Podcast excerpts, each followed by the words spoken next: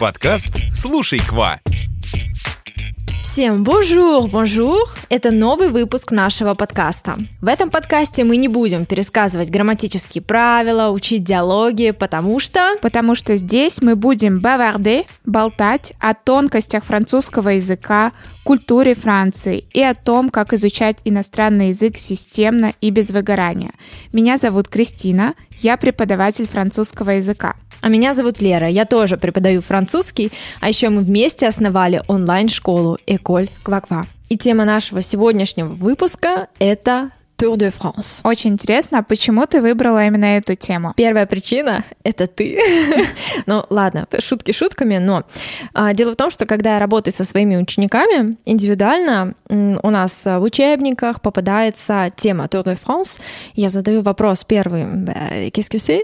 и они не знают, что ответить, и они предполагают, что «Tour de France», «Tour», может быть, это что-то связанное с туризмом, и, значит, люди как-то путешествуют, но на самом-то деле это велогонка, да, и когда я им говорю, они такие, «Ммм, ничего себе». И вторая причина, почему я выбрала эту тему, это то, что двадцать четвёртого июля, буквально две недели, две недели назад, было окончание велогонки две тысячи двадцать второго года. Эта велогонка проводится каждый год, и практически всегда она проводится в июле. Есть такое исключение, оно было в две тысячи двадцатом году, когда ее велогонку Tour de France провели в сентябре, потому что была вот эта эпоха ковида, и, в общем, ее решили перенести впервые после Второй мировой войны. Ничего себе, эта гонка так давно существует. А кто же победитель в этом году? А, победитель в этом году сразу я тебе не назову, а предлагаю тебе и слушателям прослушать а, отрывок из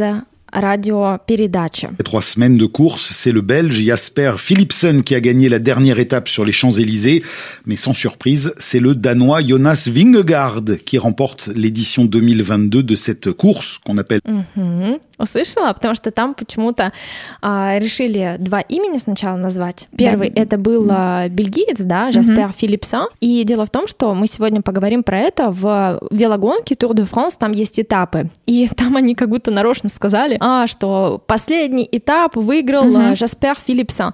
И потом, да, они говорят про датчанина, да, Люденуа Йонаса Виньогярда. Такая забавная у него фамилия, причем по-русски я загуглила, его зовут Йонас Вингегор. То есть, да, вот это... Произношение совсем вообще, другое. Вообще абсолютно другое. Как ты думаешь, есть ли такие велогонщики, которые выигрывали несколько раз в Tour de France? Не знаю, но думаю, что да, такие существуют. Да, я вот прям этот вопрос, да, с таким с намеком решила тебе э, задать. В общем, существует несколько велогонщиков, которые выигрывали несколько раз, и среди них есть французы Жак Анкетиль, Бернар Ино, а также Эдди Меркс, он бельгиец, Мигель Индурайн, он из Испании, ну и некоторые другие. Причем есть, знаешь, такой прикол, я тоже сегодня про это узнала. Вот этот вот бельгиец Бельгиец Эдди э, Меркс. Дело в том, что у него есть прозвище. Да, я зашла на его страницу, э, смотрю прозвище «Каннибал». И я такая, хм, странновато. И, в общем, ты знаешь, э, почему его так назвали? Дело в том, что это такой известный велогонщик, который участвовал, помнишь, вначале я говорила про три гран-тура. Mm-hmm. Испанский, итальянский и французский. И, в общем, он участвовал в этих трех, и он выиграл все три. Ничего да, себе. И вот за вот это упорство, за то, что он так сильно хотел победить, и он так сильно старался, его так назвали. Теперь мы с тобой переходим к другой части, так скажем, упражнения. Прослушаем вторую часть из радиопередачи. Appelle souvent la grande boucle. Il a parcouru les trois mille trois cent vingt-huit kilomètres du parcours en soixante-dix-neuf heures, тридцать три минуты et vingt secondes. Ça fait, Sylvie, une vitesse moyenne de quarante-deux kilomètres heure. Угу. Значит, здесь мы говорим про то, сколько же километров победитель проехал. И ты, ты можешь себе представить? Велогонка. три тысячи триста двадцать восемь километров. Я, в принципе, себе на машине не могу это представить, а там люди это проезжают. И, Просто... и за такой маленький период времени, семьдесят девять часов. Да, а, причем... мы вернемся к этим этапам, но я хотела бы для наших слушателей сделать сравнение. То есть длина гонки, она в принципе всегда от трёх до четырёх тысяч километров. А чтобы вы понимали, чтобы доехать от Москвы до Парижа, нам нужно ехать две тысячи восемьсот километров. Понимаете? Да. Я просто не могу в это поверить.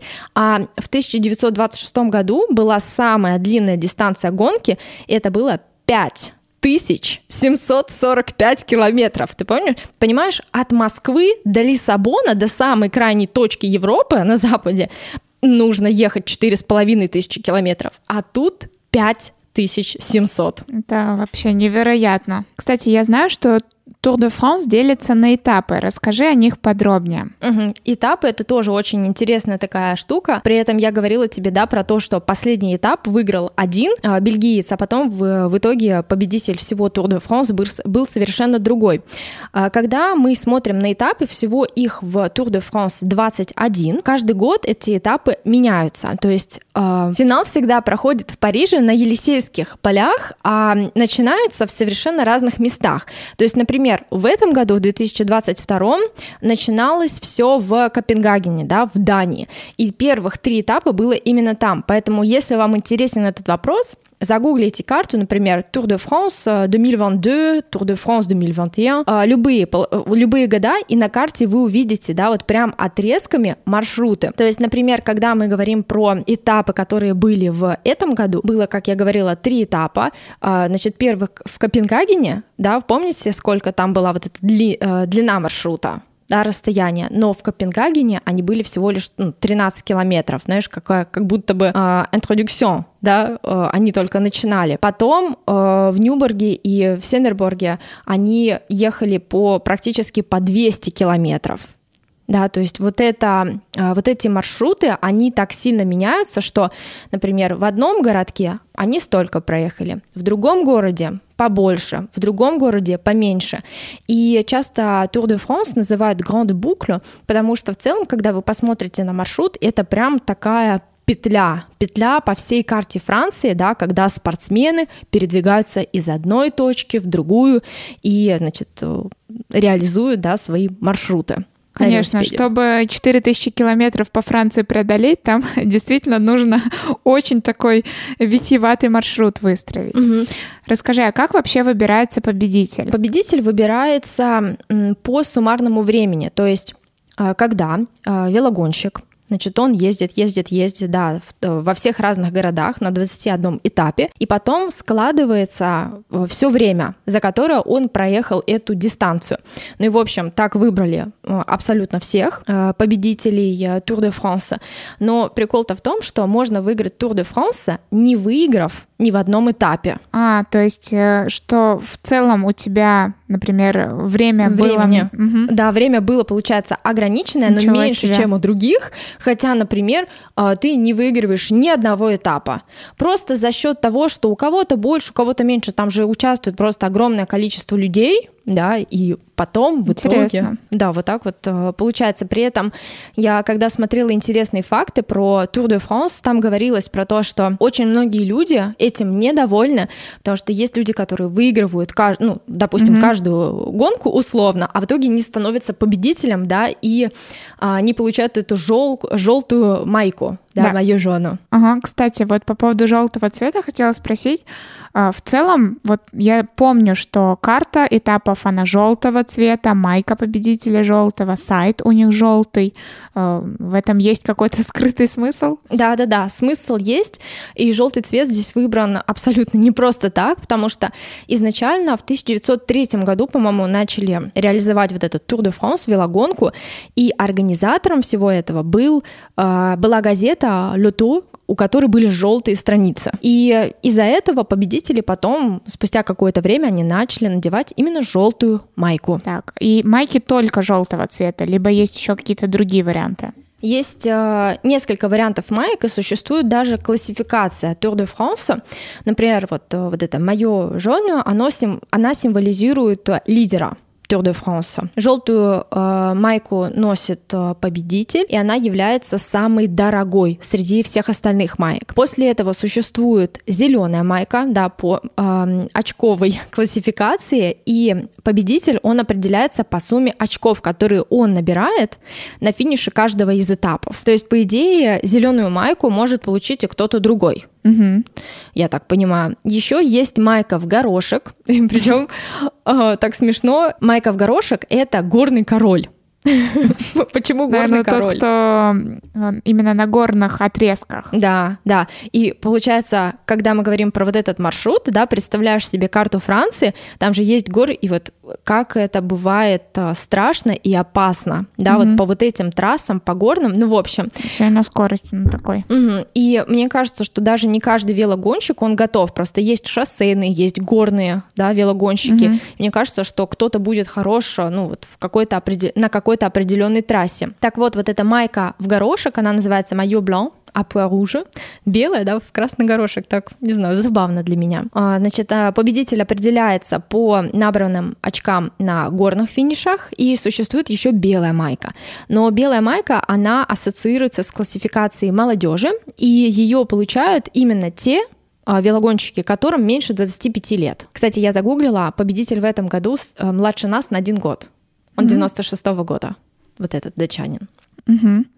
Так, а что насчет материальной составляющей победителя? Изначально не существовало никаких материальных денежных призов, и с две тысячи седьмого года вводятся денежные призы, и самый большой приз — четыреста пятьдесят тысяч евро получает победитель гонки, да, то есть... Моё жен. Угу, да. И по двадцать пять тысяч евро получают обладатели зеленой майки и майки в горох. То есть, да, есть разница четыреста пятьдесят или двадцать пять. Ну, да. И самый молодой спортсмен, он получает двадцать тысяч евро. Конечно, там же, там еще есть, так скажем, победители этапов, и они тоже получают какую-то сумму, но в целом в Tour de France вот этот, это скорее не денежное угу. что-то.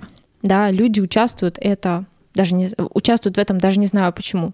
Это потому что очень престижно и популярно. Представь себе стать ну да, победителем. Плюс такой челлендж для, да, да. для себя. Угу. четыре тысячи километров, обалдеть. Так, а есть ли еще какие-то интересные факты про эту гонку? Да, да, есть. Про, значит, победитель, да, и про то, как достается, то, что есть люди, которые недовольны, это я уже говорила. А вот другой момент. С тысяча девятьсот девяносто девятого года по две тысячи пятый у Tour de France нет победителя.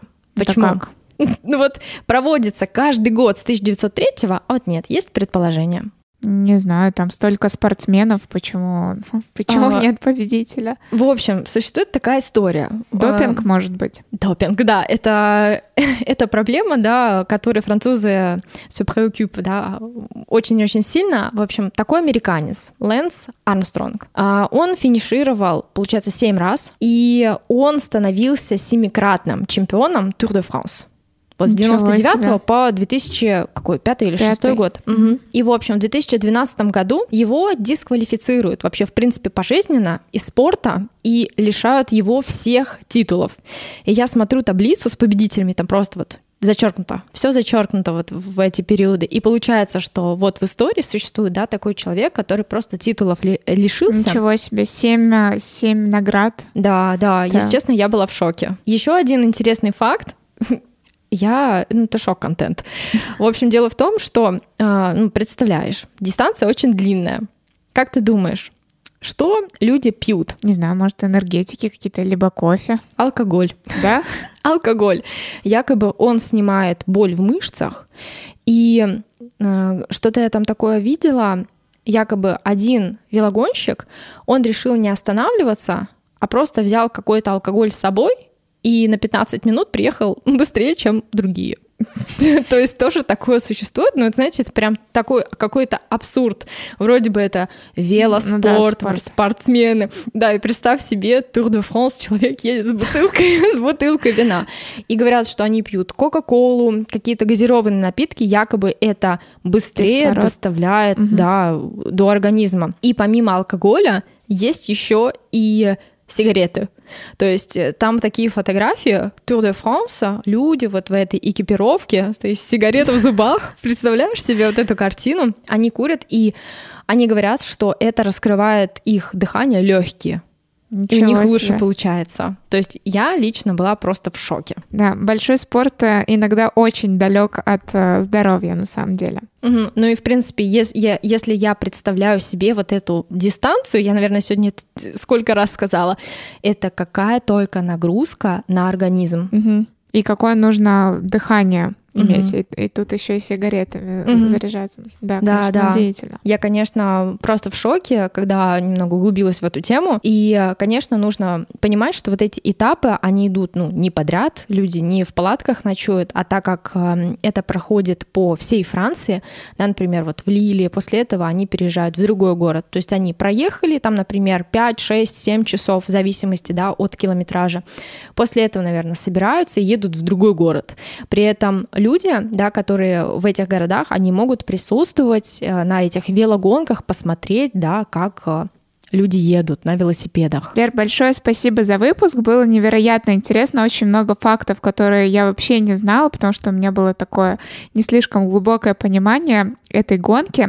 Огромное спасибо. Мне самой было очень интересно покопаться в этой теме, узнать для себя что-то новое, и я уверена, что это вообще далеко не все, и там можно написать просто диссертацию про этот, про Tour de France. Наш выпуск подошел к концу, спасибо, что вы были с нами, ставьте звездочки в iTunes, подписывайтесь на нас на Яндекс.Музыке, а также оставайтесь на связи на других площадках. Услышимся в следующем выпуске. Всем au revoir!